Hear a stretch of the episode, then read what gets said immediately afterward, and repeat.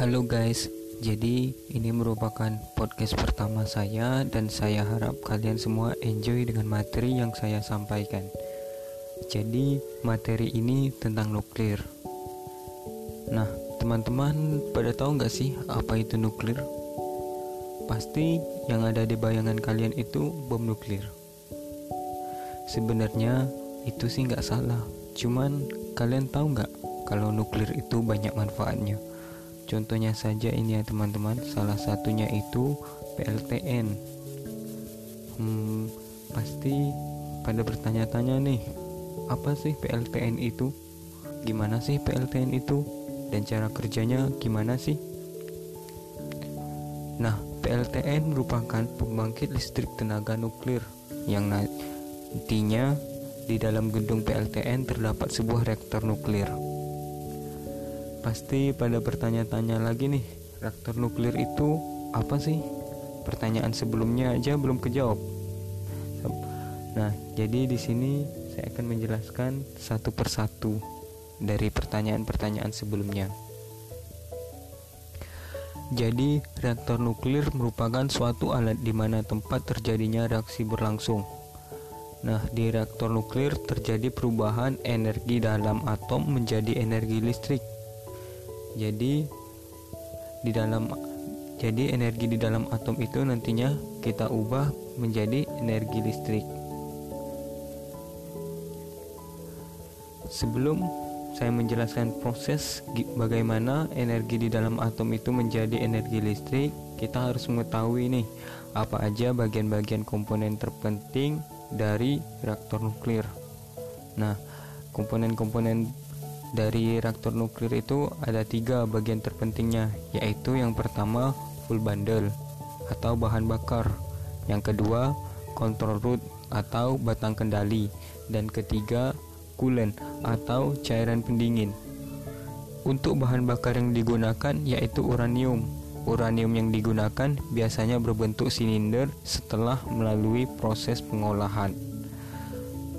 Nah, satu batang silinder itu memiliki energi potensial yang setara dengan 800 kg batu bara atau 560 liter minyak bumi.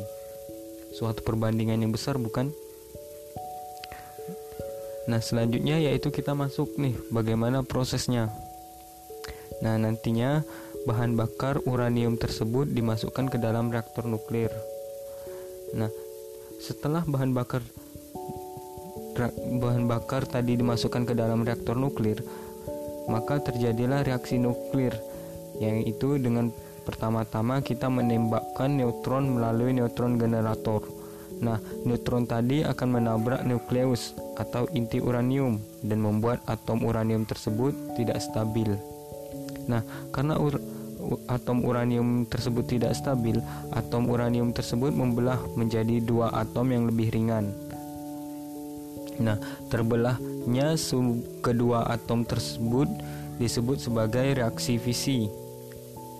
Dari reaksi fisi tadi, selain melepaskan dua atom yang lebih ringan, reaksi fisi juga melepaskan tiga neutron bebas, energi panas, serta radiasi, radiasi alfa, beta, dan gamma.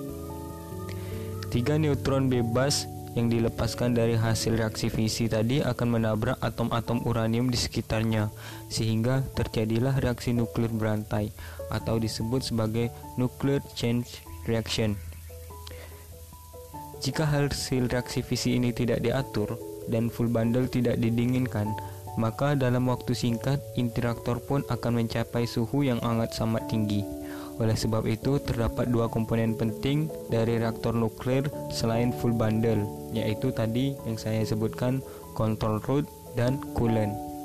Control root sendiri berfungsi sebagai mengatur jumlah reaksi nuklir yang terjadi di dalam inti reaktor dengan cara menangkap neutron-neutron bebas yang dihasilkan dari reaksi fisi.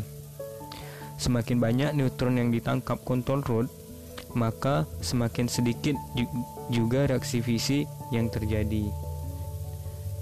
Nah, jadi secara ringkasnya itu kontrol itu itu atau batang kendali tadi itu untuk memperlambat reaksi visi supaya apa hmm, supaya supaya tadi tidak terjadi reaksi secara terus-menerus. Sementara itu, coolant berfungsi sebagai cairan pendingin yang akan mendinginkan full bundle atau bahan bakar tadi dan menjaga suhu reaktor tetap berada di tingkat yang aman. Karena tingginya suhu di inti reaktor, air sebagai coolant tadi lama-kelamaan akan mendidih dan menjadi uap bertekanan tinggi. Uap bertekanan tinggi ini akan disalurkan ke turbin sehingga turbin tersebut bergerak yang tersambung dengan generator. Perputaran generator inilah yang akhirnya akan menghasilkan energi listrik. Sementara uap yang keluar dari turbin akan masuk ke dalam kondenser dan kemudian mengembun kembali ke bentuk cair. Air yang terkumpul terkumpul kemudian air yang terkumpul tadi kemudian akan dipompa lagi menuju inti reaktor sehingga siklus ini akan terus berlanjut seiring berjalannya reaksi nuklir di dalam inti reaktor. Nah, jadi seperti itulah proses terjadinya perubahan energi di dalam atom menjadi energi listrik. Semoga bermanfaat, teman-teman.